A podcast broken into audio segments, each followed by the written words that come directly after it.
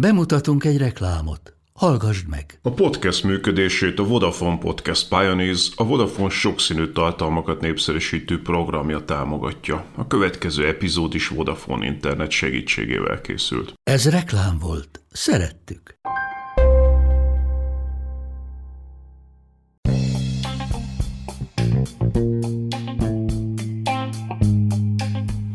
Ez itt a Pogi Podcast. Pogácsa Zoltán közgazdás, szociológus, politikai gazdaságtani podcastja a globális gazdaságról a klímaválság, az automatizáció, a digitális gazdaság, az egyenlőtlenségek és a posztdemokrácia korszakában.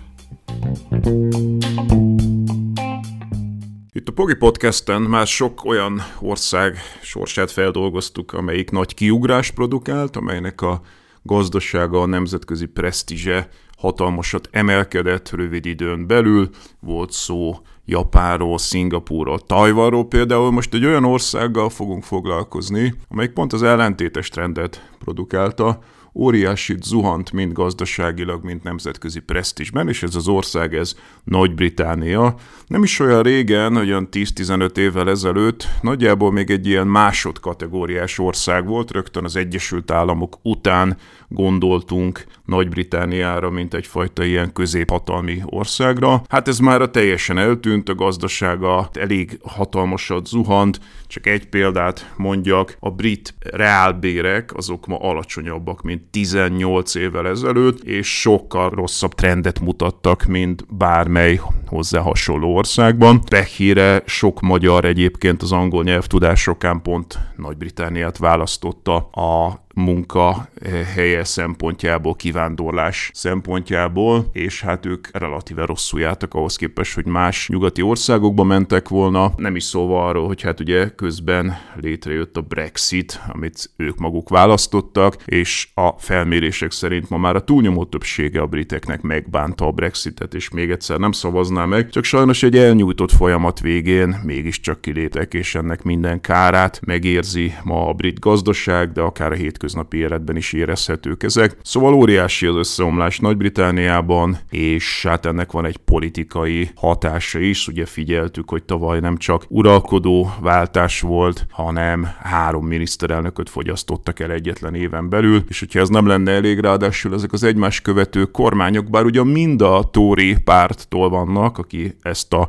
gazdasági válságot előállította, a konzervatívok, de közben az egymás követő kormányaik homlok egyenest egymással szembe menő gazdaság, politikát, gazdaság filozófiát próbálnak megvalósítani. Szóval őskáosz volt a 2022-es év Nagy-Britániában. Miért? Hogy jutottak ide? Milyen filozófiák csapnak össze? Kik a szereplők? És mi lehet a jövő, mi lehetne a kibontakozás? Vajon Rishi Sunak, aki most a miniszterelnök kivezeti-e Nagy-Britániát ebből az őskáoszból, ebből az önsorsrontásból? Erről vitatkoztunk 2020 2022 végén a Corvinus Egyetemen az Experimental Student Capital meghívására Sebestyén Gézával, aki a Corvinus és az MCC oktatója. Ez következik most. A moderátor Nagy Eszter.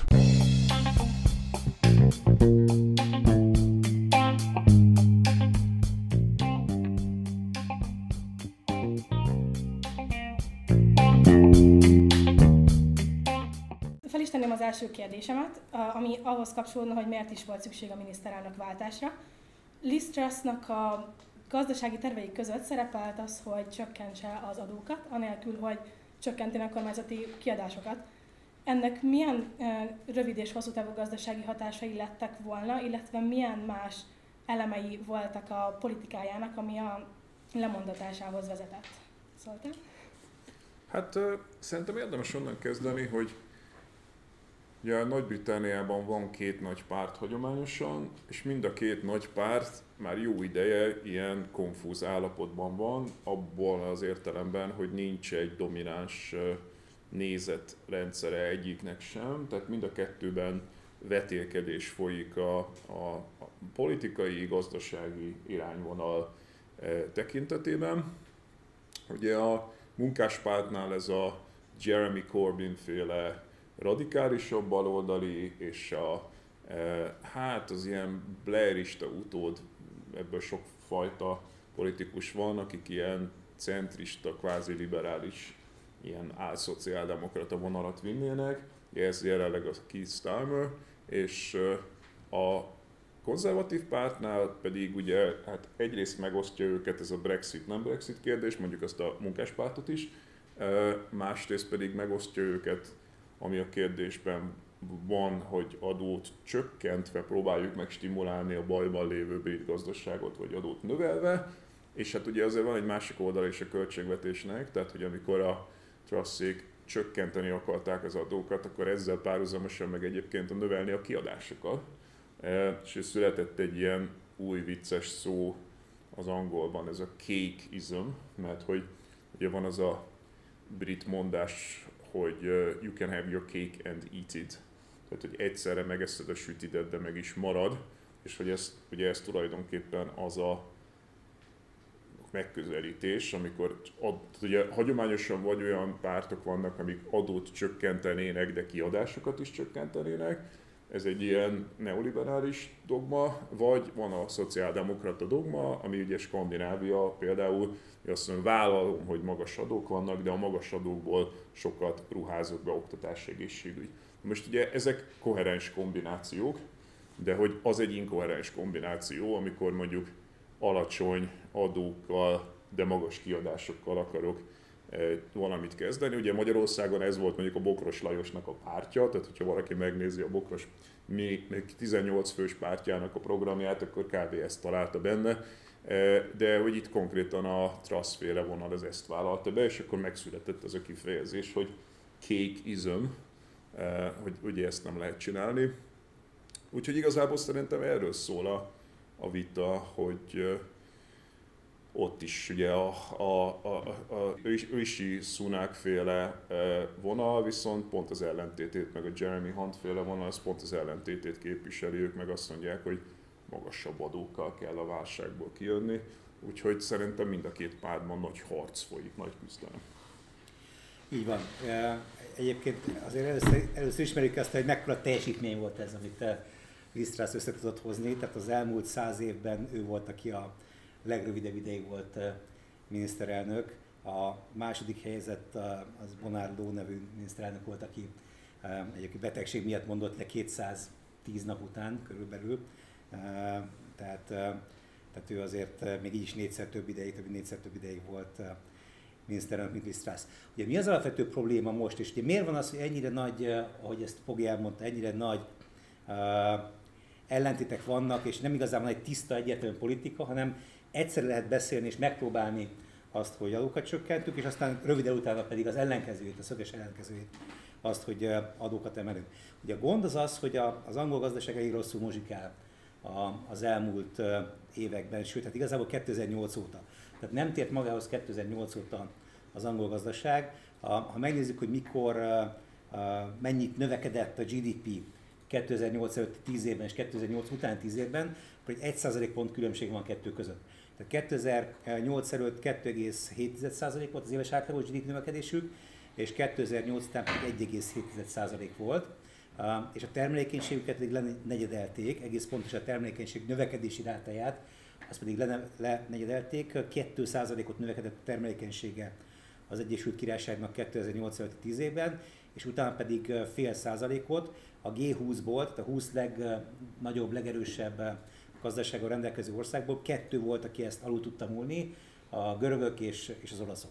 Tehát egy nagyon-nagyon rossz gazdasági helyzet van már régóta náluk, ez teljesen független egyébként attól, hogy mik történtek itt a Covid, a Brexit, vagy akár a mostani háborús időszak. Egyébként részben ez volt az, ami a Brexitet egy kicsit katalizálta is, tehát ugye azt érezték, hogy, hogy leszakadnak. Csak még egy érdekes tény, hogy a, a kereseteknek a reál a vásárló értéke, az angol átlagos vásárlóérték az angol átlagos dolgozónak, az 2020-ban állt vissza arra a szintre, ami, ami 2008-ban válság előtt volt. Tehát, tehát egy hatalmas nagy gödörbe estek ők bele, és hát igazából még most sem másztak ki, és hogyha a GDP-t nézzük, akkor a GDP most sincs, a G7 közül egyedül ország, ahol nincs a GDP a Covid előtti szint fölött, tehát továbbra is rosszabb a GDP, mint a Covid előtt volt, és hát ugye, hogy mennyire javítanak ezzel, vagy mennyire pozitív a helyzet, azt jól mutatja, hogy a legutolsó négy éves GDP növekedésük az negatív. Tehát ugye zsugorodott a gazdaság az utolsó negyedében, nem az, hogy konvergálnának, vagy behoznák a helyzetet, hanem romlik. Emellett viszont, tehát ez mondjuk egy egyértelmű helyzet lenne, azt mondjuk, hogy rossz a gazdaság, rossz a munkaerőpiaci helyzet, akkor toljuk, tényleg csökkentsük adókat, toljuk bele a pénzt. Ugye, ez, ugye ezt, ezt a fajta támogató gazdaságpolitikát indokolna. De mi a másik fele a, a problémáiknak, ami ezt az egész helyzetet még nehezebbé teszi, az az, hogy az infláció viszont brutálisan magas. Tehát a G7 ország közül, a G7-es országok közül még a legrosszabb növekedéssel rendelkezik az Egyesült Királyság, addig a legmagasabb inflációs rátával rendelkezik, 11,1% volt a legfrissebb értékük. Franciaországnak kb. fel akkor az inflációja, úgyhogy jobban növekszik a gazdaság. Tehát van egy brutálisan magas inflációs rátájuk, most nyilván persze itt Magyarországról lehet, hogy a brutális szót azt mondjuk mi megmosolyogjuk, de, de azért az angolok nem. Tehát ők 30 éve nem láttak ekkora inflációt, mint amekkorát most látnak, és nem, hogy ekkora inflációt nem láttak, hanem ilyen gyorsan növekvő inflációt se láttak. Tehát, tehát egyszerre van egy nagyon magas infláció náluk, és mellette pedig egyszerre van egy nagyon-nagyon rossz gazdasági, növekedési GDP szituáció, és erre a kettőre kell valahogy lépni. Az egyikre egyébként ahogy beszéltünk, az egyértelmű válasz az lenne, hogy valóban próbálják ösztönözni a gazdaságot, adókat csökkenteni, kiadást növelni. Tehát ez a kékizm tökéletes lenne egyébként, arra, hogy a gazdasági, gazdasági növekedést azt visszahozzuk. Na de hogyha magas az infláció, akkor ez nem működik jól, ugye, mert ez pont az inflációs rát, tehát még jobban el fogja tolni, ugye azáltal, hogy segítjük kvázi a, a lakosságot, segítjük a vállalatokat, azáltal még többet fognak költeni, az infláció még magasabb lesz. És ugye hát kvázi az én szememben egyébként a nagy kérdés az az volt most, hogy, hogy kinek, játszanak, kinek játszák a focit. Tehát, tehát ők a választóknak fociznak, vagy pedig valaki másnak kell, hogy focizzanak. És, és, és ugye Liz Truss, ő a választóknak focizott. Tehát ő azt akarta, és egyébként csak még egy fun fact, Liz Truss népszerűsége alacsonyabb volt Angliában, mint ugyanúgy az angol választópolgárok között Vladimir Putyin népszerűsége. Tehát, tehát ugye nem, nem igazán kedvelték őt, de ő a választóknak focizott, és nyilván párt, ennek a pártra is megvolt a hatás, hogy ha akkor lettek volna választások, mikor éppen a mélypontok voltak, akkor a, ugye azt mondta, hogy két nagy párt van, na most, hogyha akkor lettek volna választások, akkor a konzervatív párt az negyedik párt lett volna, méret szerint. Sose láttak még ilyet az elmúlt nem tudom hány évben. Tehát, tehát gyakorlatilag ugye valamit kellett tenni, és ő elkezdett focizni a választóknak, azt mondta, hogy jó, adunk nektek pénzt, csökkentjük az adókat, segítünk nektek, meg segítünk a vállalatoknak, nem érdekel minket az infláció. Na de a másik közönség, akit ő nem vett figyelembe, ugye a, a piac, a pénzügyi piacok meg azt mondták, hogy bocs, minket ez azért nem nyugtat meg. És ugye az a baj, hogy még választások 4-5 évente vannak, addig a pénzügyi piac az egy másodperc alatt reagál, és, és a pénzügyi piac reagált, és hát ugye annyira hektikusan, annyira keményen reagált erre, hogy, hogy nem lehetett mit tenni. Ugye alapvetően az volt a kérdés, milyen hatása lett volna annak, hogyha megmarad ez a politika, ez a kékizm, milyen hatása lett volna annak a gazdaságra.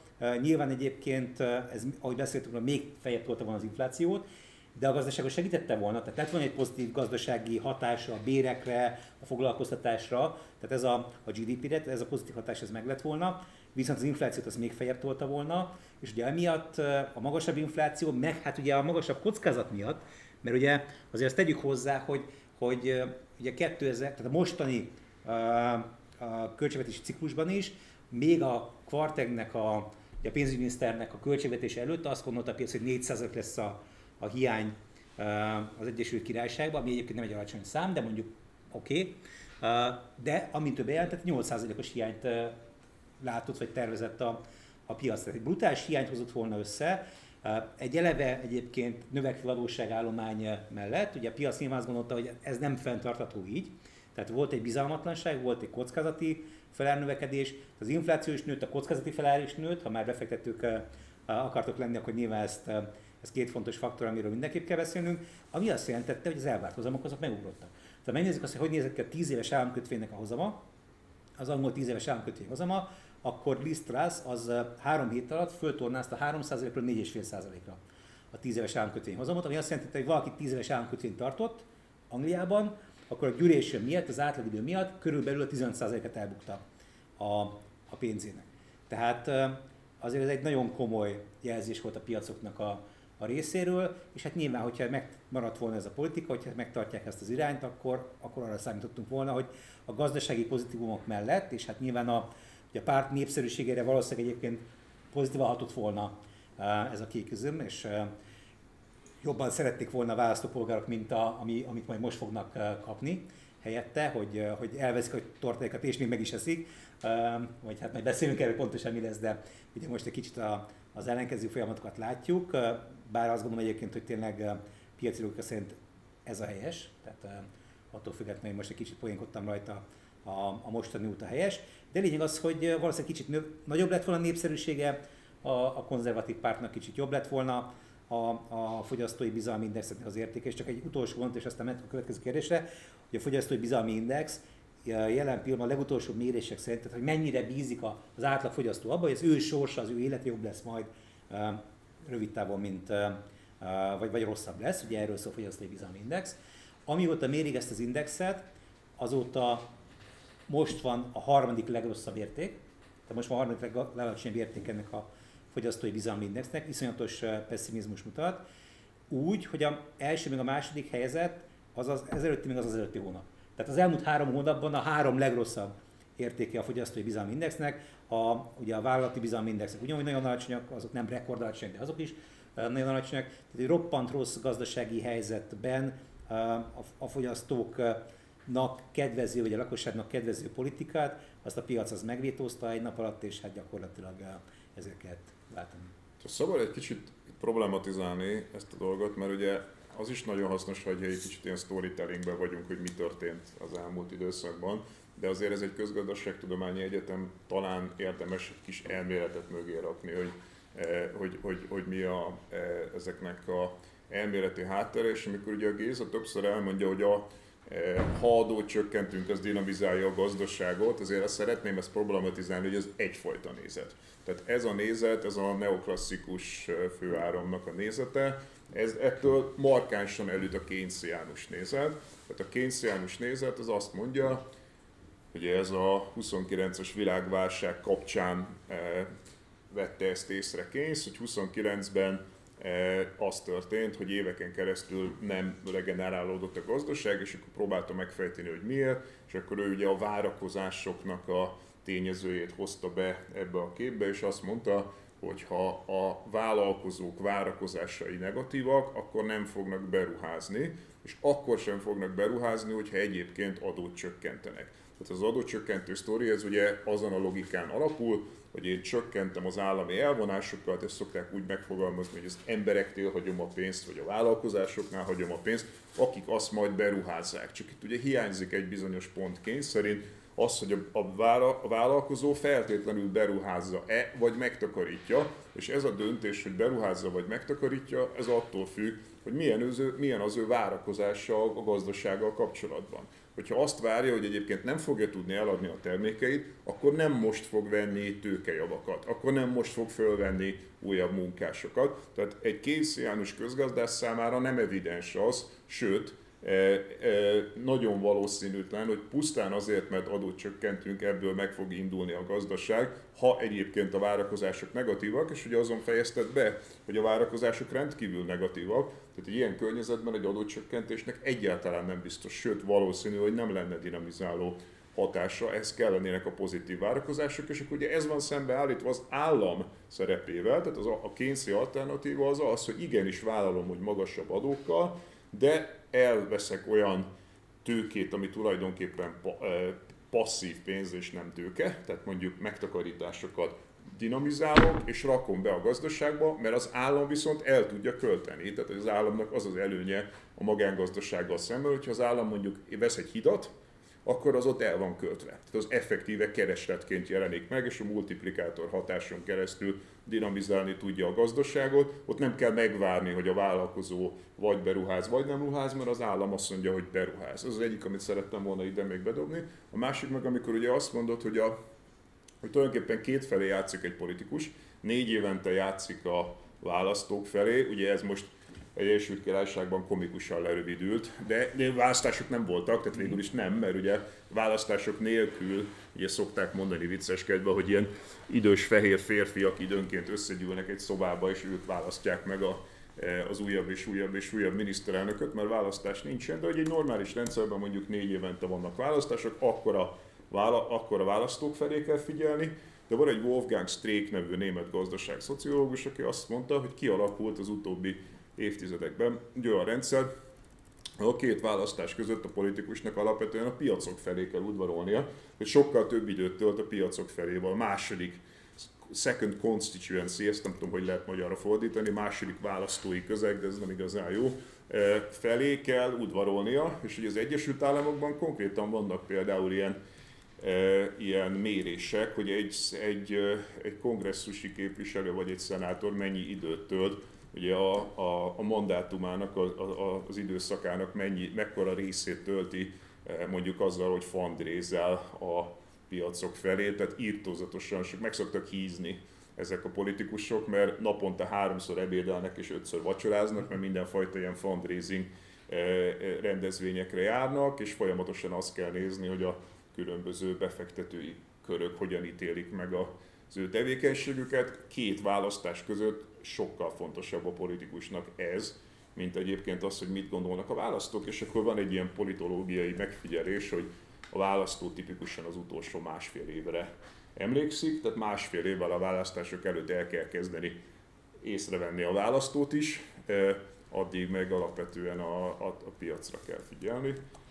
Talán még a, a másik ilyen bombó, amit érdemes bedobni, amikor a Bill clinton megkérdezték, hogy ha majd reinkarnálódik, akkor ki szeretne lenni, gondolván, hogy ugye az amerikai elnöknél fontosabb pozíció nincsen, és akkor ugye azt mondta Bill Clinton, hogy hát ő a tőkepiacok, a kötvénypiacként szeretne reinkarnálódni, mert ő szerint egy valami van, ami még az amerikai elnöknél is nagyobb döntési hatással van a fejleményekre, és ez az amerikai kötvénypiac. Az államkötvényeken keresztül. Két, két gyors visszatválasz, de egyébként ugyanarról beszélünk. Tehát alapvetően ugye, hogy te is mondtad, ez a kék, ez arról szólt, hogy ez a neoklasszikus, meg Keynes akart egyszerre tolni. Tehát itt, itt minden, ahogy a csövön kifér, kevesebb adó, de többet költünk, tehát itt csökkentették, növelték volna a rezsitámogatást, csökkentették volna az ingatlan értékesítésnél fizetendő díjakat, tényleges adócsökkentés is ott volt, tehát személyi csökkentés is ott volt a programban, tehát ugye azért, és ilyen szempontból ugye a vállalatokat mondtad, nyilván az, az a logika az teljesen korrekt, ugye, hogy te mondtad, de azért, hogyha a fogyasztónál hagysz pénzt, az a pénz egy nagy esélye vissza fog menni a gazdaságba, az a fogyasztók azok sokkal inkább... Attól függ, attól függ hogy melyik fogyasztónál, vagy a Listras esetében pont az volt a probléma, hogy a gazdagoknak akart adókedvezményt adni, és a gazdagok egyébként sokkal kisebb eséllyel költik el. Ugye itt volt az a, még elfelejtem a nevét, ez az amerikai milliárdos, aki mindig beszokta dobni, hogy hát nekem két lábam van, eh, két lábra egy, egy nadrágot tudok fölvenni. Ha minden nap új nadrágot viselek, az akkor is nagyon limitált, nem tudok végtelen számú nadrágot venni. Most, eh, hogy nem mi ketten vitatkozunk, mert ugye tehát ebben egyébként a, a, a munkáspártnak a, az elnök helyettese is uh, ugye kritizálta Trasszékat, tehát mondta, hogy ez a trickle down economy ez nem működik szerinte, én csak annyit mondok, én csak értelmezem, hogy ő mit gondol. Mondjuk el szerintem, hogy mi ez a. Trickle down ez azt jelenti, hogy valóban hogy a gazdagoknak adjunk több pénzt, és aztán egyszer majd az jó lesz mindenkinek, mert egyszer azért mégiscsak Vagy lecsorog. Lecsorog a gazdaságba, egyszer majd mégiscsak elköltik valahogy. Egyébként ugye, a, tehát igen, ami kivertes oknál biztosíték, az valóban az volt, hogy legmagasabb kulcsot le akarta vinni 5% ponttal, de egyébként a legalacsonyabbat is csökkentették volna egyel, tehát azért ez tényleg kicsit egy furcsa furcsa dolog volt, de lényeg az, hogy, hogy azért mindenkinél hagytak volna valamennyi pénz, adócsökkentésekkel, ezeknek a díjatnak a csökkenésével, támogatások növelésével. Tehát mondom, ez a, ez a kék üzemről beszéltem én is, amit te mondtál, tehát itt tolták volna, hogy a csövön kifér, és, és hát igen, valóban, ugye a, elméletileg a választók azok négy évente, vagy négy vagy öt évente, mert Angliában össze-vissza mennek ezek a választások érdekesek, na de annyira rosszul álltak, ugye, ahogy mondtam, annyira rosszul álltak, hogy hogy sajnos most el kellett nekik gondolkozni azon, hogy valamit, vagy csinálnak valamit, vagy kész, leradíztak a pártot a, a, a palettáról, és, és hát szerintem ez az utolsó ilyen kétségbeesett próbálkozás volt, hogy életbe tartsák a, a konzervatív pártot, és valószínűleg ez nem sikerült. És uh, már említettétek, hogy ugye Rishi Sunak ezzel ellentétes politikát folytat, tehát uh, növelni az adókat és csökkenteni a kormányzati kiadásokat és most befektetői szemmel vizsgálva, akkor ebben végül is bízhatunk, hogy, hogy bízhatnak a befektetők, hogy visszaszorítja a válságot és az inflációt? Miért befektetői szemmel nézzük egyébként? Tehát, hogy engem már nagyon érdekel a kérdésben levő alapfeltételezés, hogy ezt nekünk befektetői szemmel. Miért nem mondjuk a brit választó szemszögéből teszünk fel ezt a kérdést? Nézhetjük onnan is, csak a diákszervezet célja főleg az, hogy a befektetői szempontokat vizsgáljuk, mhm. ezért gondoltuk, hogy uh-huh. erről beszéljünk, de uh-huh. beszélhetünk a másikról is. Mert hogyha visszajön a brit gazdaság, akkor ez ugye alapvetően kicsit tágabb közegnek jó, mint hogy csak a befektetőknek feltétlenül.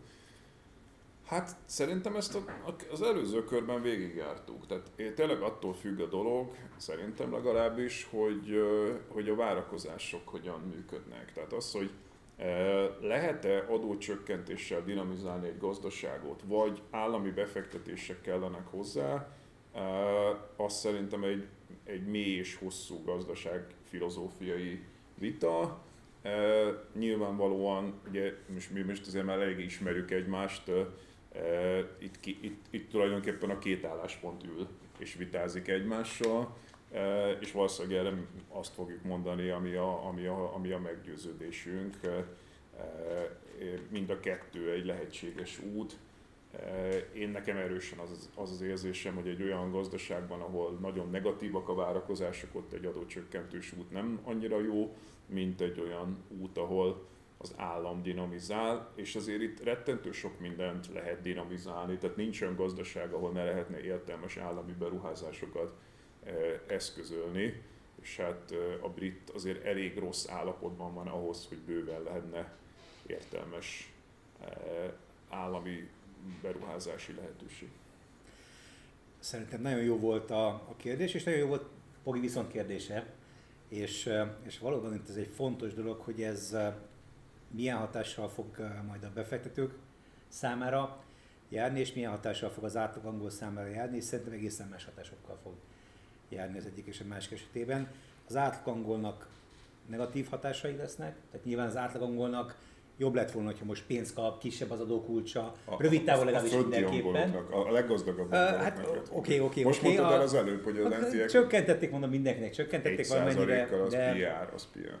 Jó, hát most hogy mondjam, tehát a Bogéval ebben uh, ezzel mindig vitatkozni szoktunk, de, de lényeg az, hogy, hogy valóban, tehát ebbe, ebben mondjuk egyetértek veled, hogy egy kicsit furcsa volt ez a, ez a fajta, és egyébként meg is jelent erről egy elemzés, hogy a legfelső 5%-nak a, a nettó jövedelme 2%-kal nőtt volna az adócsomag következtében, ugye a Trustic adócsomag következtében, és mindenki más megbukott volna az egészen.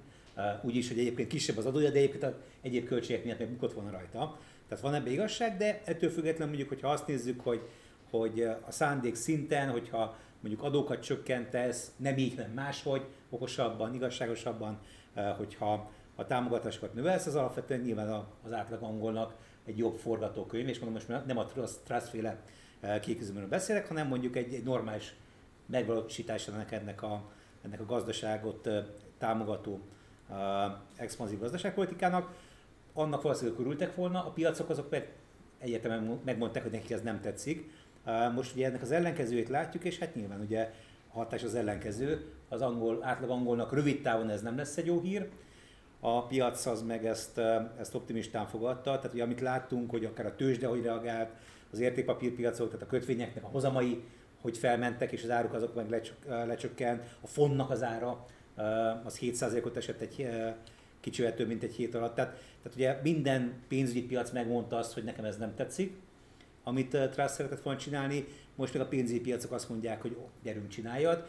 Egyébként a a Rishi Sunakról ezt érdemes tudni, hogy eh, bár az önéletrajzából ő kifelejtette, hogy, hogy 2001 és 2004 között ő a Goldman Sachsnál eh, dolgozott, meg egyébként is dolgozott ő a befektetési szakmában, és csak egy fun fact, hogy eh, beszések szerint a vagyona az dupla annyi, mint Károly királynak a vagyona, tehát ez egy érdekes felállás. Valaha volt leggazdagabb brit miniszterelnök. Így van, igen, igen, igen. Tehát, tehát ez, ez nagyon érdekes szerintem, én még emlékszem arra a beszélgetésre, a Bánfi Tamás, aki akkor a főnökön volt, hogy volt egy ilyen év, amikor a, a hogy hívják Harry Potteres, ki írta Harry Potter könyveket? A Rowling. Rowling, hogy Rowlingnak több volt a jövedelme valamelyik évben, mint a királynőnek, és ezt mondtam neki, és mondta, hogy hülyeség, aztán rájött, hogy úgy hallotta, vagy félre hallotta, hogy azt, azt mondom neki, hogy a vagyona több, mondta, hogy na persze, az nyilván nem több, de hogy, hogy, hogy azért szerintem az eléggé, ez egy eléggé érdekes helyzet, amiben vagyunk, tehát ő egy nagyon komoly pénzügyi karrierre rendelkezik egyébként. Meg hát a feleségének, a családjának van igazán. A feleségének családja az a leggazdagabb indiai ember, a feleségének az édesapja, de, és mellette egyébként a pénzügyminiszter is volt. Tehát ő ezt a pénzügyi világot, ezt a pénzügyi piacot, ezt, ezt nagyon jól ismeri. Ugye Listras ebben szemben meg olyan családból jön, aki a saját bevallási szerint uh, még, a, még a Labour Partitól is messze balra volt, tehát ő egy ilyen, egy ilyen nagyon-nagyon baloldali uh, gyökerekkel uh, rendelkezik, tehát ez is, bár ehhez képest az, hogy... ehhez képest igen, gyakorlatilag Margaret Thatcherhez akarta visszavezetni a, a, a, a konzervatív. Egyrészt, másrészt meg gazdagoknak levitt az adóját. Tehát furcsa ez a sztori, mondjuk ő aztán egyébként a liberál demokrata ott is volt, egyébként onnan ment, tehát a, a konzervatív párthoz, de lényeg az, hogy hogy igen, tehát Sunak ő egy, egy igazi klasszikus, a pénzpiacokat jól ismerő, minden oldalról jól ismerő uh, politikus. De azt gondolom, hogy ilyen szempontból a pénzügyi piacokat, ha nézzük, hogy befektetőként nézzük ezt a helyzetet, akkor az egész valószínű, hogy ő, hogy ő a befektetők számára kedvező, vagy a befektetői világot jobban értő, és akkor arra jobban reagáló döntéseket fog majd hozni, és ugye mondom, a piacok ezt gyakorlatilag vissza is igazolták. Alapvetően egyébként, hogyha az a kérdés, hogy, hogy ez hogyan fog az angol gazdasági problémákra reagálni, ez, amit ő most csinál, mert ugye alapvetően ugye mit láttunk, egyszer van nagyon magas infláció és nagyon rossz gazdasági növekedés, a kettőt kéne egyszer megoldani. Egyébként a tankönyvek is azt mondják, hogy ilyen helyzetben foglalkozunk az inflációval. Az infláció az, amit meg kell oldanunk. A neoklasszikus tankönyvek. Neoklasszikus tankönyvek, meg általában, hogy ez az, amit csinálunk. Tehát Törökország nem neoklasszikus, mert ő, mert ő nem az inflációval törődik, de... Jó, Törökország az egy bolondok háza jelenleg, de azért a elméleti, ha elméleti vitákat folytatunk, akkor az a neoklasszikus közgazdaságtól, ami, Ez így van, de azért azok, azok, az, az infláció de azok, az inflációs szintek mellett azért kevés olyan gyakorlati gazdaságpolitikus van, nem az inflációval kezdne foglalkozni, mint ami náluk is van. Tehát azért a mostani helyzetben az infláció az, amit először meg kell fogni, Uh, legalábbis én ezt képviselem, és akkor Pogi majd elmondja, hogyha ő uh, más gondol. És erre, erre ez egy jó reakció bizonyos szempontból, hogy az inflációt próbálja inkább, inkább csökkenteni. A gond az az, hogy hát az infláció azért nagyrészt nem, nem UK, nem Egyesült Királyság specifikus okok miatt van.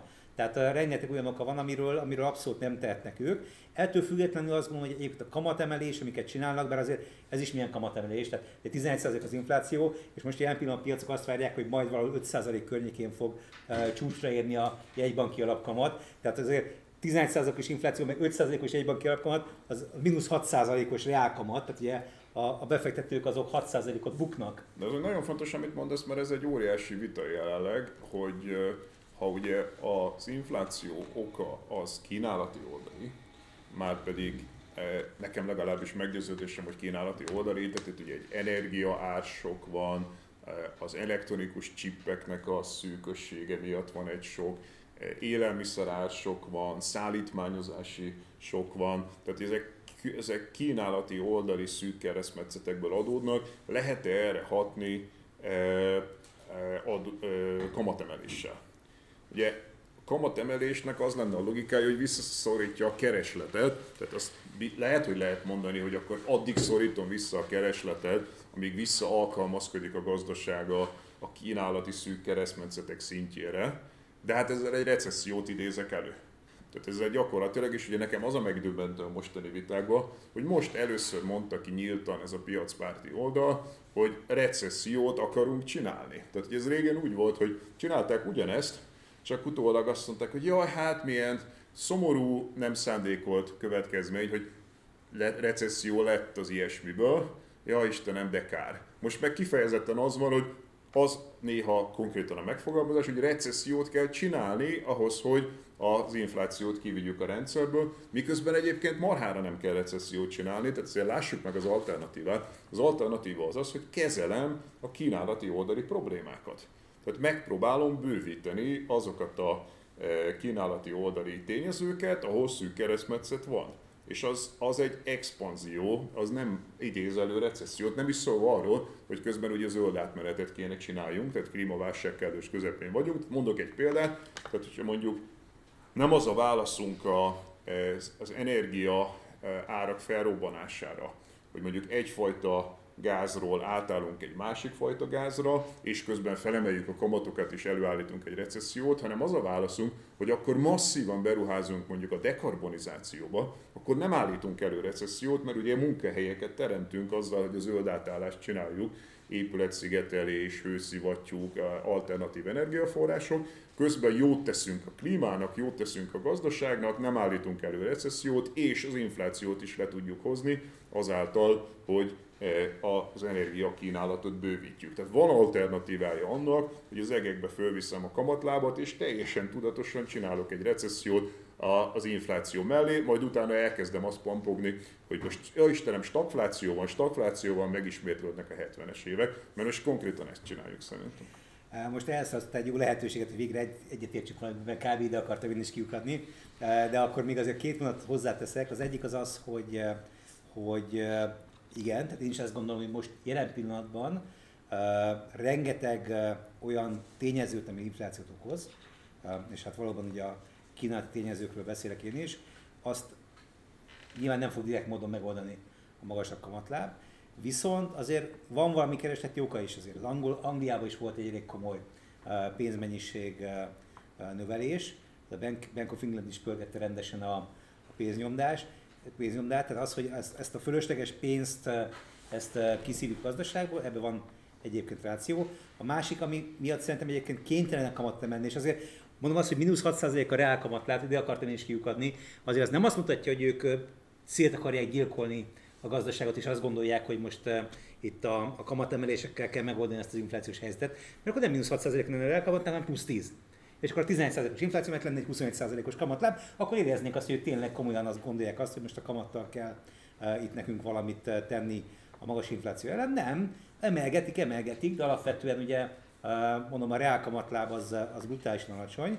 Uh, viszont a, a másik fel az az, hogy adnak egy jelzést a piacnak, hogy oké, okay, figyelem, nézem azt, hogy az infláció mi történik, és lépni fogok, ha lépni kell. És nyilván ez mondom, ebbe egyetértünk, hogy nem az a helyzet, ahol ezt monetáris politikával kell feltétlenül eh, vagy kizárólagosan megoldani, de az egy, hogy van egy jelzés, hogy itt, és ez főleg a másodkörös hatások miatt fontos egyébként, hogy ne induljon be egy inflációs spirál, ne induljon be egy inflációs várakozás, leüljük a várakozásokat, azt mondjuk, hogy oké, okay, itt vagyok, figyelek, csinálok valamit, emelgetem a kamatlábat, és nem kell izgulni, én ezt meg fogom uh, oldani. Még akkor is, hogy nem ez a helyes módja annak, hogy megoldjam, de mégiscsak csináltam valamit, ami, amivel ezt a problémát legalábbis a látszat szintjén kezelem. Muszáj reagálni erre a monetáris expanziós részre, eh, mert hogy az, hogy itt a jegybankok pénzmennyiség bővítésével létrehozták volna az inflációt, az egy mítosz. Ez egy mítosz, eh, javaslom eh, megnézni az adatokat. A, most nem tudok itt vetíteni, meg ugye, hogyha felveszük a hangot, akkor pláne nem tudok, de egyrészt a válság és infláció című új könyvemben ott van a grafikon, másrészt pedig most jött ki Stiglitz és társa eh, legfrissebb elemzése eh, a, a, ugyanerről a kérdésről. Eh, az történik gyakorlatilag, hogy a, a brit adatokat így fejből nem tudom, de ők amerikai adatokat néznek, és az történik, hogy a hosszú távú trendvonalra áll vissza a kereslet. Tehát önmagában az, hogy egy bank bővít pénzmennyiséget, az még nem feltétlenül infláció gerjesztő, akkor lenne, hogyha valami extra keresletet hozott volna létre, de az látszik, hogy 2022 végéig bezárólag gyakorlatilag a 2010 óta tartó hosszú távú trendvonalra tudták visszapumpálni a keresletet a pénzmennyiség bővítésével. E, sehol ebben extra kereslet nem volt, és hogyha megnézzük ezt a kis beleharapást, amit a Covid okoz, akkor gyakorlatilag még kiesett is a keresletnek egy része, tehát sehol végig 2020 közepéig nem volt Egyesült Államokban legalábbis extra kereslet. E, nyilván érdemes lenne megnézni külön a a brit adatokat is, de, de én azt gondolom, hogy ez egy nagyon elterjedt és nagyon káros mítosz, hogy itt a jegybankok pénzmennyiség bővítésével inflációt gerjesztettek volna. Nem, a pénzmennyiség bővítése 2020 márciusában történik, nagyon radikálisan, mind a két oldalán a tónak, ahogy ezt mondani szokták, és igazából az infláció az meg 2021 vége felé jelentkezik, tehát jóval később, és egészen más okokból ez egy kínálati oldali infláció, nincs köze a pénzmennyiségből. Hát akkor nézzük meg az angol számokat, és ilyenkor örülök, hogy az enyém nagyobb, tehát nagy gépet hoztam, ezzel jobban fogjátok látni, mint Poginak a kis telefonján. De itt van, Pogi, nézd meg. Itt van egy hostau trend, és akkor azt mondja, ezzel visszatértünk. Ez a, Ezzel megy. Ez a, UK ez a pénzmennyiség bővítése, de nem a pénzmennyiség bővítését kell Hát erről beszéltem, nem, nem, nem, de most meg. De jó, oké, te elmondtam, most elmondom én is, akkor én erről beszéltem. Tehát ugye hogy néz ki az M1, hogy néz ki a gazdaságban lévő pénzmennyisége, ami egyébként inflációt okoz. De ugye ez a inflációt de, de okoz. Most mondtam, most mondtam Géza, bocs, hogy nem. Tehát önmagában az, hogy a pénzmennyiséget bővítem, az még nem bőveli a keresletet. A keresletet kell nézni. Tehát ugye pont ezt mondtam, hogy az Európai Központi Bank is és a Fed is 2020 eh, márciusában bővítette a pénzmennyiséget, de nem lett belőle extra kereslet. Tehát a, a, azt tudja hajtani az inflációt, ha extra kereslet van. Én is ugyanezt mutatnám neked, pénz, emben, pénzmennyiségben ugyanezt mutatnám neked, hogy masszívan emelkedett Európában is és Amerikában is a pénzmennyiség. De ez önmagában nem hajtja az inflációt, csak ha effektív kereslet lesz belőle. Hát, hogy a pénzforgás sebesség az nem csökkenne, és miért csökkent volna le, akkor ebből kereslet lesz egyébként, de, de mondom, tehát akkor ezt, ezt, ezt nem tudom, ezt mondja Zimbabvének. Azért nem lesz kereslet. Most hagyj fejezze be, mondatot legalább.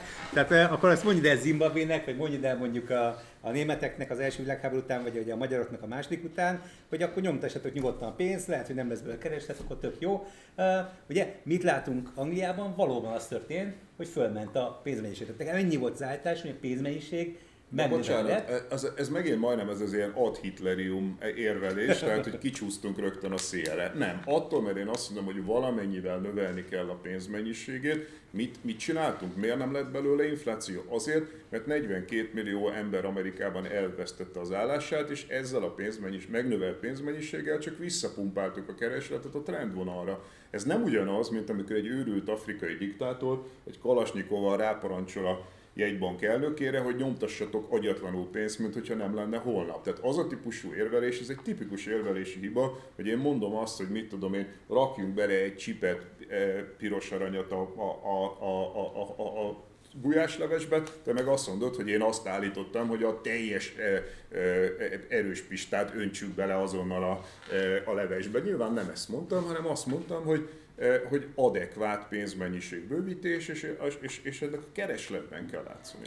Jó, oké, akkor én csak egy adott ajánlok mindenkinek, nézze meg azt, hogy mi történt bármikor, bármelyik országban, mikor megnőtt a pénzkereslet, és ráadásul ugye itt nem arról van szó, hogy egy-két évig növekedett a pénz. Nézzétek! Ezt mutogatom, Jó, Géza, okay. ezt mutogatom. Én is ezt mutogatom. A kisebb uh, monitorommal, de mutogatom. Oké, okay, én meg mutogatom a nagyobb monitorommal, de lényeg az, hogy, hogy nézzétek meg, mi történt akkor, mikor ennyire megdobták a pénzmennyiséget, és hogyha számokat is mondják nektek, a 2020-as pénzmennyiséget most így fejbe kiszámolom nektek, kb. 30%-kal megdobták. Masszívan, így van. 30%-kal megdobták, és az M1 Ugye? Mert mi volt 2008-9-ben, akkor az m 0 tolták meg a jegybankok, ugye azt a pénzmennyiséget, ami nem ment ki a gazdaságba, csak a jegybankok kitolták ugye a bankrendszeren belülre, hogy mindenki rendben legyen likviditás szempontjából, az nem okozott inflációt, mert nem került ki, az, abból nem lett kereslet, ahogy te mondod egyébként. Fontos a kereslet, na de most az m beszélünk. Arra a pénz, ami kim van ténylegesen az embereknél, amit nyilván, és főleg, hogy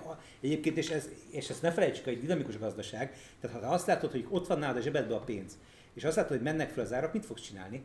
El fogod költeni, mert egyébként mit jelent az infláció, hogy a zsebedben lévő pénznek az értéke, az folyamatosan csökken. A neoklasszikus elméletnek a, a, hát, a, a, a szerint az elmélet szerint. Jó, akkor a nagymamám neoklasszikus elméletnek a híve, a nagymamám egyébként ugyanezt csinálta, és minden ember ugyanezt csinálja. Mikor látod, hogy infláció van és pénzed van, akkor elköltöd, mert ne, a, ez a forró De Géza, persze, de hogyha mondjuk elveszítetted az állásodat, tehát Covid van, elveszítetted az állásodat, egyébként nem tudnál költeni, Uh-huh. Magyarul kiesett egy nagy adag kereslet, ezt azzal a stimulus csekkel, amit kapsz, azzal ugyanazt a keresletet pótlod vissza. De persze elköltheted, csak egyébként meg nem költenéd el. Tehát ezzel érkezünk oda-vissza, ahol előtte voltunk.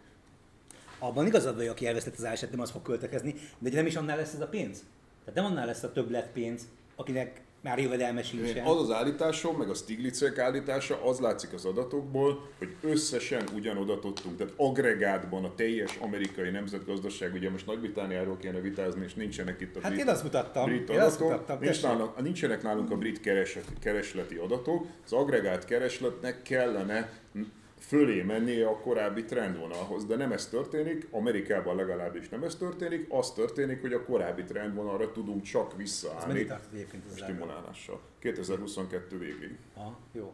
Addig ez egyébként fura, mert ők is meg négyszerezték kb. az m Brutális yeah. emelések vannak, yeah. tehát ha én itt mutogatnám, a, azt tudnám a nagy monitoromon, mert a nagy monitoromon is vannak, a, a, a, akár az Európai Központi Banknak, akár a Fednek, akár a briteknek, de a kínaiak mindenki masszívan, tehát minden korábbihoz képest jelentősen nagyobb pénzmennyiségbővítés volt. Ebben egyetértünk.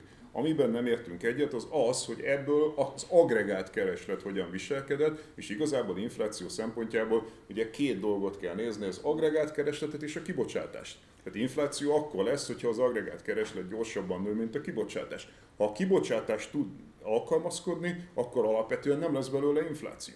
Hát jó, de kibocsátás nem tudom, te mondtad az előbb, tehát ugye ott, ott meg gondok vannak. Az később volt, az másfél évvel később volt, a Covid alatt annyi történt, mondom, hogy Mondjuk tegyük fel, két de tegyük fel, tegyük fel hogy téged és engem kirúgnak Covid alatt mondjuk már 2020 márciusában. Mi nem tudunk elmenni sörözni egyet, mert nincs pénzünk. Akkor kapunk egy csekket, és el tudunk menni sörözni. Ennyi történt két. Majd jóval később, másfél évvel később, meg ugye az oroszok elkezdik szűkíteni a gáznak a, a Európa felé történő gázszállításokat, és akkor lesz infláció. De ennek a két dolognak nincs köze máshoz. Na jó, de hát lényeg az, hogy van kínálati szűkülés, Igen. és van egy pénzmennyiség növekedés, tehát akkor itt van a tökéletes két helyzet más, ahhoz, két egész két más oka annak, teljesen két, mindegy, egy, két, de itt a két tényezője annak, hogy hogy infláció keletkezzen. Tehát ugye te mondtad el, az, ókori, csak az ókori Egyiptomban megemelt pénzmennyiség, az Na, nem, mindegy, az nem okay, fog a sci korban... Ugorjunk a következő kérdésre, de egyébként abban egyetértek veled, hogy, hogy az fontos, hogy valóban a pénzből kereslet legyen, de mondom, ezt mindenkinek ajánlom, nézze utána, hogy mi történik akkor, amikor nő a pénzmennyiség, meg szokott nőni a kereslet, és főleg, hogyha infláció van, akkor meg szokott nőni a kereslet. Ez mindig így. Ez mindig nem, így. ez nincs mindig így, ez nincs mindig így. Jó, akkor ebben nem értünk egyet. Akkor ebben nem értünk egyet. Amit én néztem, az mindezt mutatta. Hát, okay, más. Néha így van, néha nem így van. Néha, okay. uh, akkor szerintem rá arra, hogy az Egyesült Királyságnak milyen az iparági kompozíciója, és hogy ennek van-e szerepe a válságkezelés során? Hát ugye itt nagyon kardinális a, a City-nek a helyzete, tehát ugye itt, ami igazán nagyot zuhant a Brexit-tel, az a, e, a City-nek és a pénzügyi szektornak a e, hatása. Egyrészt, másrészt meg a, e, minden olyan iparág, ami Európába be volt integrálva, és ugye ezt már amikor volt a Brexit vita, akkor is nagyon sokan kielemezték és megjósolták, hogy ugye voltak ilyenek, hogy mondjuk ilyen legkülönbözőbb feldolgozóipari szektorokban egy átlagos eh, termékgyártás, akkor 6-7-szer megfordulnak a kamionok a kontinens és Nagy-Británia között. Tehát az a kép, hogy a brit gazdaságot le lehet választani az euróról, az egy hamis kép volt, mert iszonyatosan beleintegrálódtak a brit cégek a, eh, és nem csak piacok tekintetében, hanem konkrétan beszállítói láncok tekintetében.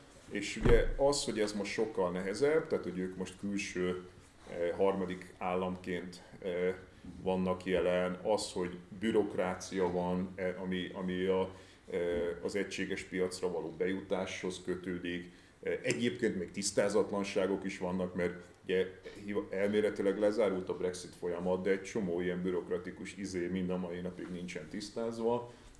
Úgyhogy hogy írtózatosan megnehezítette a, a Brexit az ő dolgokat. Nem véletlen, hogy uh, ugye ma már az összes felmérés szerint markánsan Brexit ellenes többség, de ma már messze nem szavaznák meg a Brexitet. Uh, nagyon megbánták, mert hogy az a tapasztalat, és főleg a kis és középvállalati szektorban elképesztően fáj, meg ugye a, a City-nek a az zuhant egy nagyot a, a, az, azzal, hogy hát már nincsenek az egységes piacon belül és az európai pénzügyi rendszerben már nem tudják betölteni azt a szerepet, ami korábban. Tehát én azt mondanám, hogy akkora önsorsrontást ilyen rövid idő alatt, mint amit a britek összehoztak itt az elmúlt mondjuk tíz évben, én nem tudom, hogy találnánk-e történelmének példát, vagy legalábbis a modernkori történelemben olyan példát, hogy egy ország saját maga, saját döntéseivel, külső invázió nélkül ekkora státuszvesztést és ekkora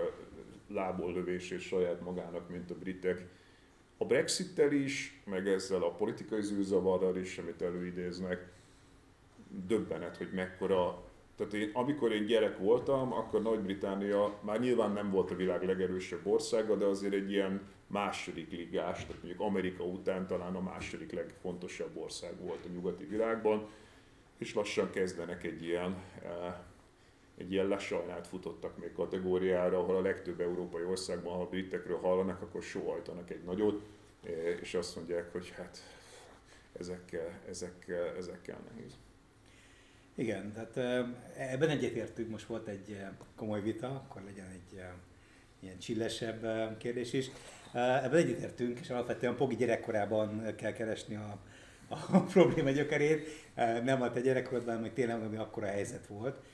És sőt, még ami előtte is egyébként. Tehát, ugye a britek fejében benne van ez a Commonwealth, ugye, a nagy, amikor ők nagyok voltak, és minden az övék volt, és, és egyébként annak az oka, hogy ők nagyon későn jelentkeztek az EU-ba, aztán utána a franciát nem is nagyon akarták őket beengedni egy ideig, és aztán utána végül is mentek. Ugye pont ez a dilemma volt, hogy ők egyszerre szerettek volna, mert látták azt, hogy az EU neki egy font, már akkor is egyébként az Európai egy fontosabb kereskedelmi partner volt, mint a, mint a régi birodalom, viszont nem akarták ezt elengedni.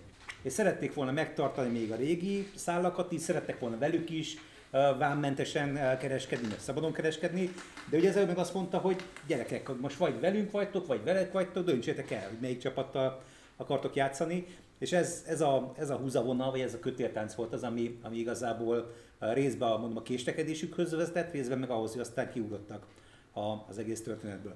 Hogyha az összetételt nézzük most, tehát szerintem a fő, fő egyetértünk, a Brexit. Tehát azt, azt nagyon elrontották, és nyilván megvolt az oka ennek, tehát, tehát valóban ugye ez nagyon-nagyon rossz gazdasági teljesítmény 2008-tól kezdve, amit, amit megéreztek az angolok. Nyilván ez is, ez is rátették lapáttal arra, hogy ők, hogy ők úgy érezték, hogy ennél minden jobb, akkor biztos az EU az oka, önállósodjunk, és akkor majd megint jó lesz.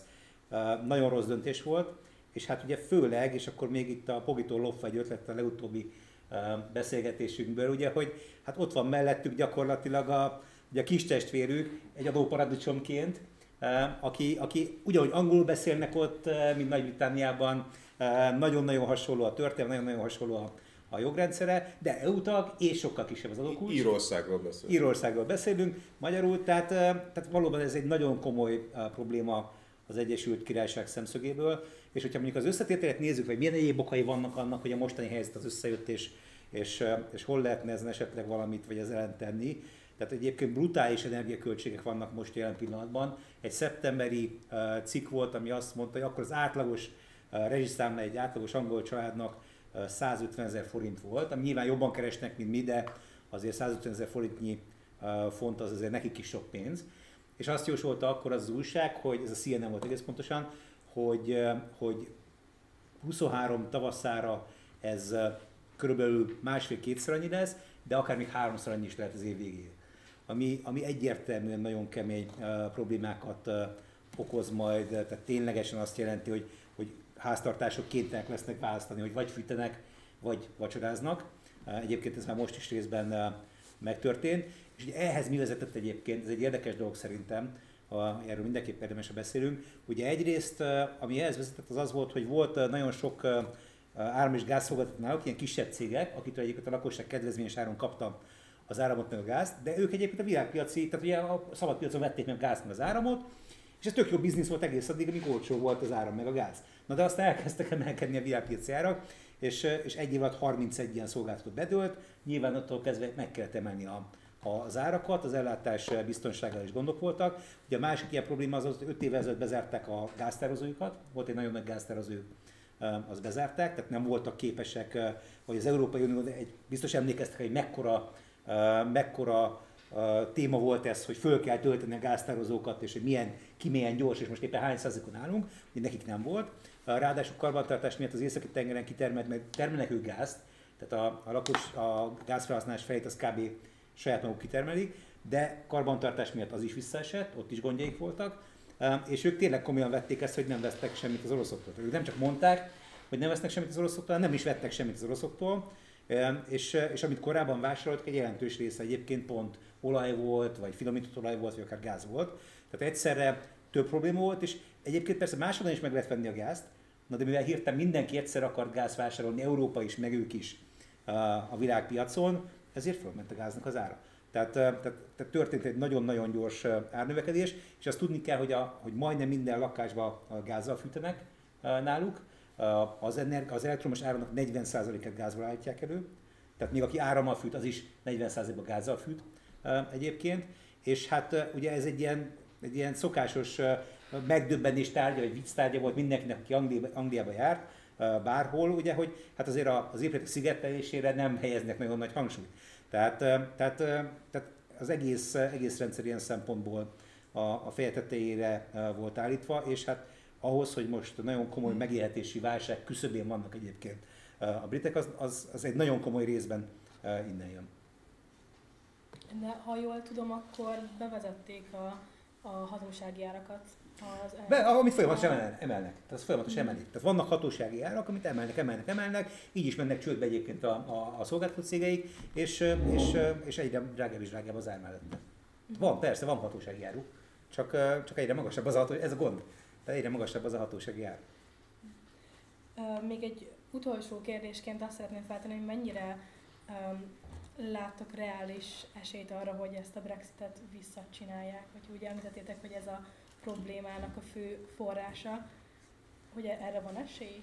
Hát hosszabb távon van esély, tehát már most egyébként időnként felmerül az, hogy a, az úgynevezett svájci megoldást kellene választani. Ugye ismert, hogy Svájc eh, ugyan nem tagja az Európai Uniónak, de tagja az ennél kicsit tágabb európai gazdasági térségnek, amivel tulajdonképpen Svájc csatlakozhat az egységes belső piachoz, és ezért cserébe befizet e, egy bizonyos összeget, e, és hogy valami hasonló e, megállapodásra juthatna Nagy-Británia, de ugye ezzel két baj van. Egyrészt azt, hogy a, az, hogy az Európai Unió erre rendszeresen azt mondja, hogy nem, tehát már a Brexit alatt is azt mondta, hogy erről szó sincsen. Egyébként a svájciakkal is nagyon nehézkes ez a dolog, tehát az EU sem szereti különösebben az ilyen típusú, csak ugye Svájc annyira fontos és annyira benne van a kellős közepén, hogy, hogy, hogy nekik azért e, valahogy ez, ez jobban adódik, meg hosszabb ideje van, norvégokkal van még valami hasonló,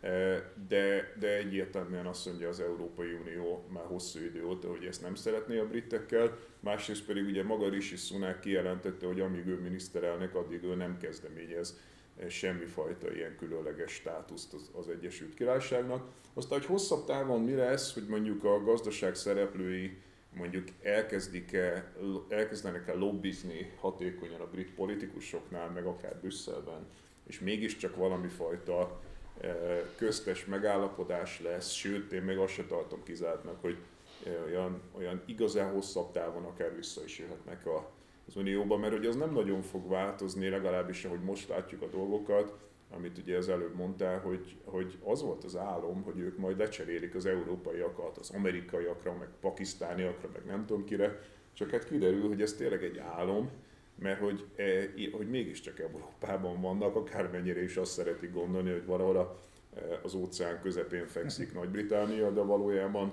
ennél sokkal intenzívebben kötődnek hozzánk, úgyhogy én hosszabb távon nem tartom elképzelhetetlennek, de rövid távon egyelőre ez sajnos még off the agenda.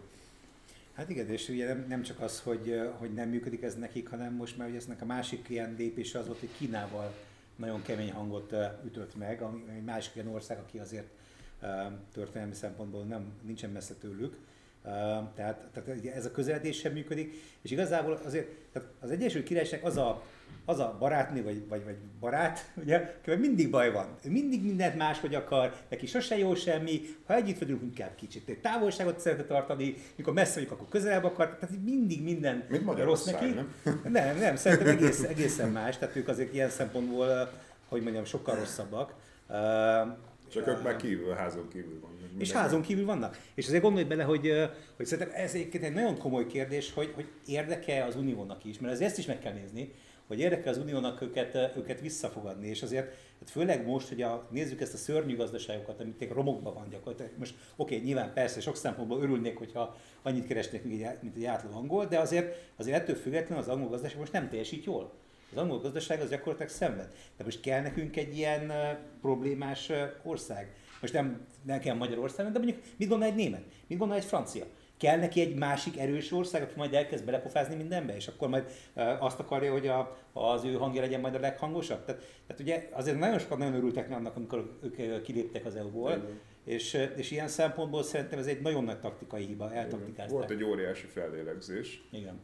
Egyrészt azért, amit mondasz, hogy korábban tényleg a britek mindig ezért eléggé kerékkötők voltak, és ott maga a Brexit folyamata, ami írtó hosszú volt, elhúzódó volt, és Nyugat-Európában tényleg volt egy ilyen na jó, akkor ezek végre, és a britek meg mindig azt hiszik, hogy róluk szól a történet, közben mert senkit nem érdekelnek. Alapvetően elég sok baja van az EU-nak úgy, ahogy van. Orosz invázió, energiapolitika, migráció, ez egy millió más dolog, eh, helyreállítási alap, eh, zöld átmenet, tehát rengeteg ügy van, és a britekre, a britek ez tényleg egy ilyen 28. rangú problémává lépett elő, úgyhogy hogy valószínűleg ez tényleg csak nagyon hosszú távon fog újra előkerülni. Akkor most van időnk néhány hallgatói kérdésre, úgyhogy akinek van kérdés, az most fel tudja tenni. A brit munkáspárt az mennyire egy ilyen szociáldemokrata párt? Tehát mondjuk, hogyha ugye Magyarország szeretnénk mintákat átvenni. A magyar baloldalnak az ajánlatos volna esetleg, vagy mit tudom, hogy ha jól tudom, 2025-ben lesz választás, nem tudom milyen volt. Ugye esetleg az mondjuk, hogyha ők kormányra kerülnének, ráállászni kormányra kerülnek, akkor az mondjuk adhat-e megoldást most megütni a problémáját. A brit munkáspárt az pont olyan, mint a magyar baloldal. E, ugye ott is volt egy Gyurcsány Ferenc, ez volt a Tony Blair, e, aki ugyanúgy bevitte a baloldalt egy ilyen liberális pozícióba, és, e, és nem, nem, val, nem baloldaliként kormányzott. Utána erre jött egy ilyen visszacsapódás, ugye ez volt Jeremy Corbyn, ez nagyjából mondjuk Magyarországon Jámbor András körülbelül, és akkor ugye ugyanezek a harcok mennek, csak más arányban, tehát egyrészt ugye azért a brit munkáspárt az sikeres, és most éppen pontosan az van, amit Géza mondott az előbb, hogyha most lennének választások, akkor olyan szinten nyerne a brit munkáspárt, hogy megsemmisülne a konzervatív párt, azért Magyarországon nem teljesen ez a helyzet, hanem pont a reverse, tehát ugye a magyar baloldal az, az fényévekre van attól, hogy kormányra kerüljön, de a, a megosztottság az ugyanez, tehát hogy ugyanúgy létezik ez, a, ez a, a, a, az elfű, ortodoxabb baloldal, és ez az ilyen harmadik utas minden, minden, minden, mindennek és mindennek az ellentéte bevállalható és alapvetően a, a baloldaliságát feladó álbal oldal gyakorlatilag, és ugyanezek a csaták mennek. Akkor ez a Jeremy Corbyn féle vonal azért már nem erős A Jeremy Corbyn féle vonal meglepően erős, tehát ugye ma, ma nyilván nem ők vannak a hatalmon, de ugye azért nem arról van szó, tehát azért Jánbor András mondjuk Magyarországon nem képvisel olyan erőt, mint amit mondjuk Jeremy Corbyn még mindig képvisel. Nyilvánvalóan a nagyobbik része a munkáspártnak az jelenleg éppen inkább egy ilyen eh, blairista vonal, de ettől függetlenül nem arról van szó, hogy eltűnt volna a Corbyn féle vonal, sőt, Ugye konkrétan az is felmerül, hogy akár ki is léphetnek, és ilyen már történt egyébként, hogy kilépnek, és akkor egy alternatív pártot indítanak. Na ez lehet még egy reménye egyébként a konzervatívoknak, mert ugye ha valaki arra kíváncsi, hogy mondjuk Margaret Thatcher miért nyerte újra és újra a választásokat, ennek az egyik oka az az volt, hogy egyébként szétesett az időtájt a munkáspárt, és létrehoztak egy alternatív szociáldemokrata pártot. Tehát az a típusú fragmentáltság, ami a magyar baloldalra is jellemző, az egyébként az egyik oka volt annak, hogy Thatcher újra és újra nyert. A másik oka az az volt, hogy össze-vissza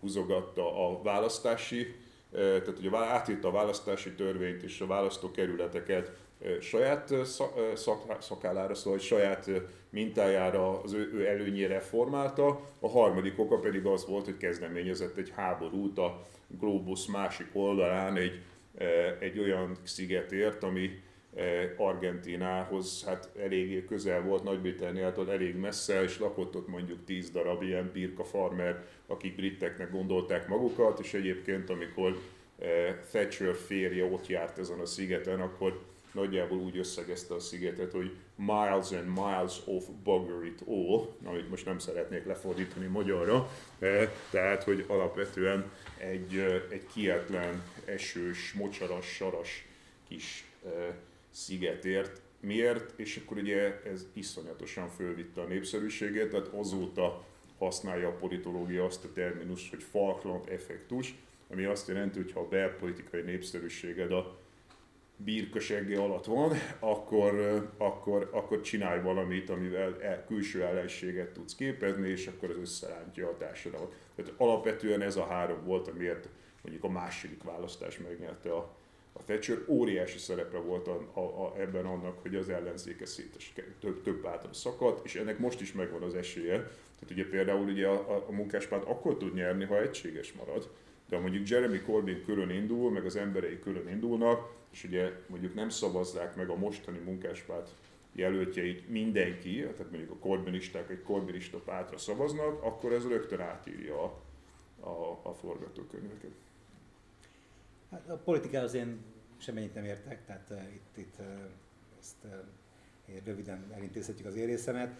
Alapvetően azért szerintem nagyon fontos, az szerintem két dolog. Egyik az az, hogy van egy, van egyfajta tehetetlenség a szavazóknál, tehát nyilván ilyen szempontból is nehéz lemásolni ezt a modellt bármilyen hazai pártnak, mert azért van egy, vannak azért olyan szavazók, hogy generációk óta már a munkáspártra szavaznak, tehát ezt, ezt azért nem tudod ide áthozni egy egyben.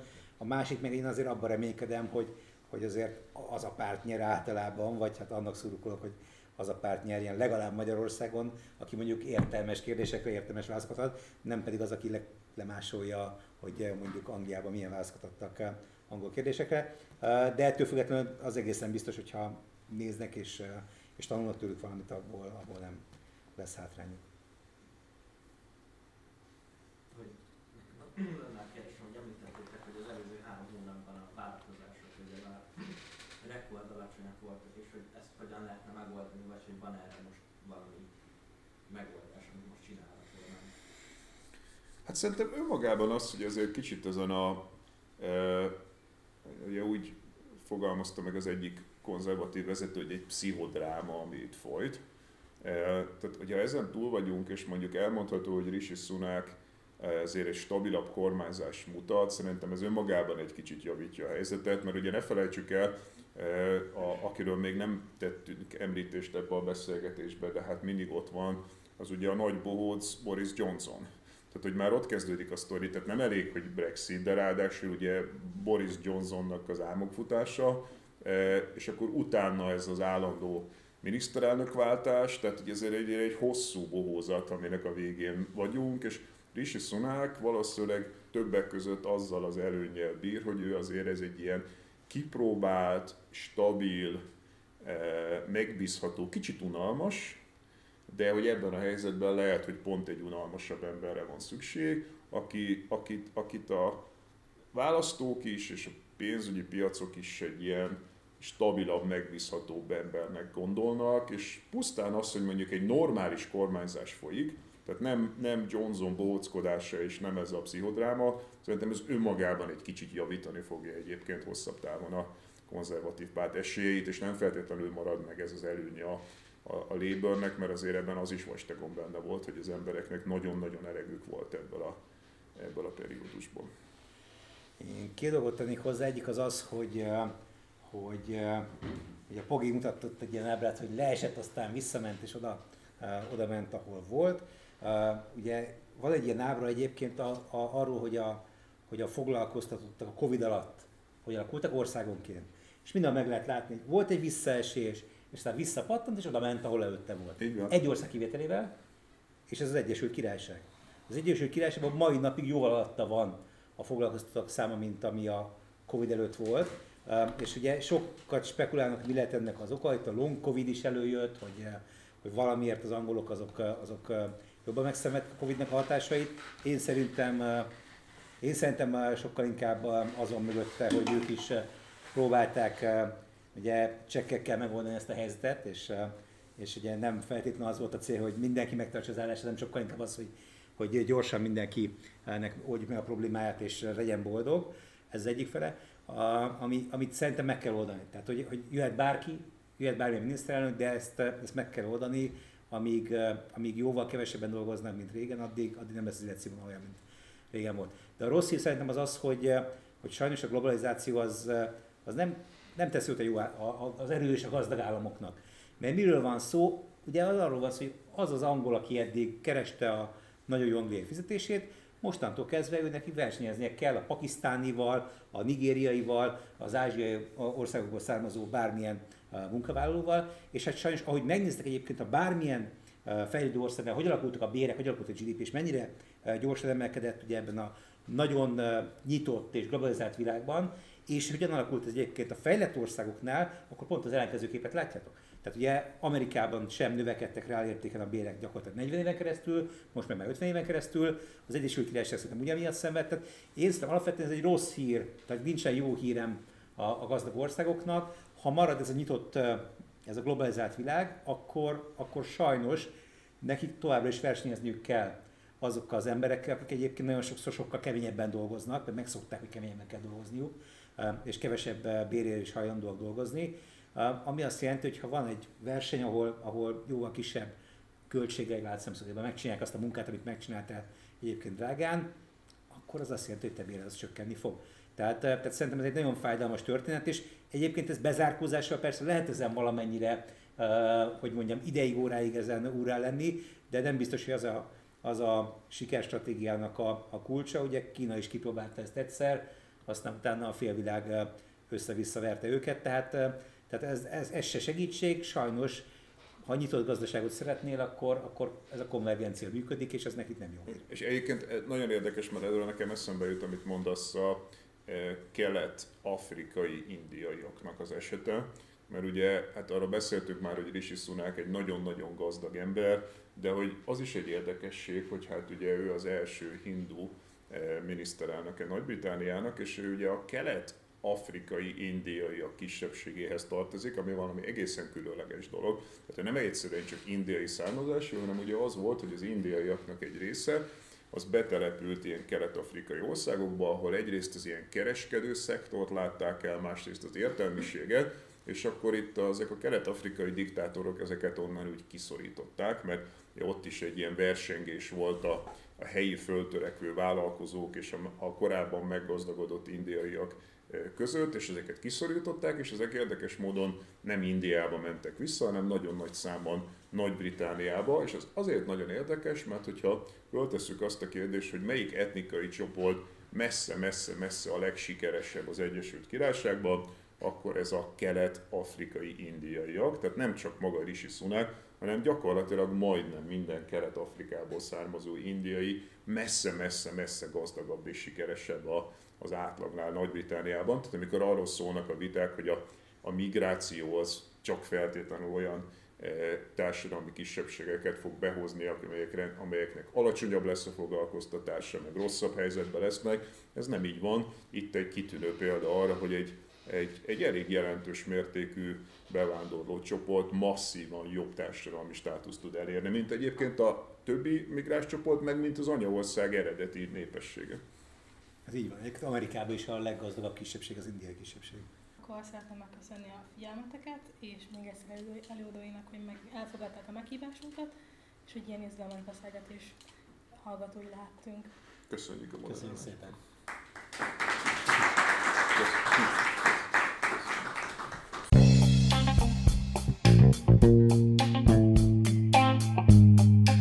Ez volt ma a Pogi Podcast. Ha vitába szállnál az elhangzottakkal, vagy témát javasolnál, keresd a Pogi blog oldalt a Facebookon. Ha támogatnád a podcastot, azt a www.patreon.com per Pogi Podcast oldalon teheted meg. Köszönjük! Ennek az epizódnak vége. Hallgass meg a reklámot is. Ugye milyen jó értelmes emberek beszélgetését hallgatni? Szerintünk is. Ezért szerveztük meg az Audio Smart Fesztivált. Podcastek és zenei produkciók élőben. Gyere el te is, és találkozzunk végre személyesen is egymással április 11-én a Millenáris gépületében. Részletek az audiosmart.hu oldalon. Ez reklám volt. Szerettük. Ez a műsor a Béton közösség tagja.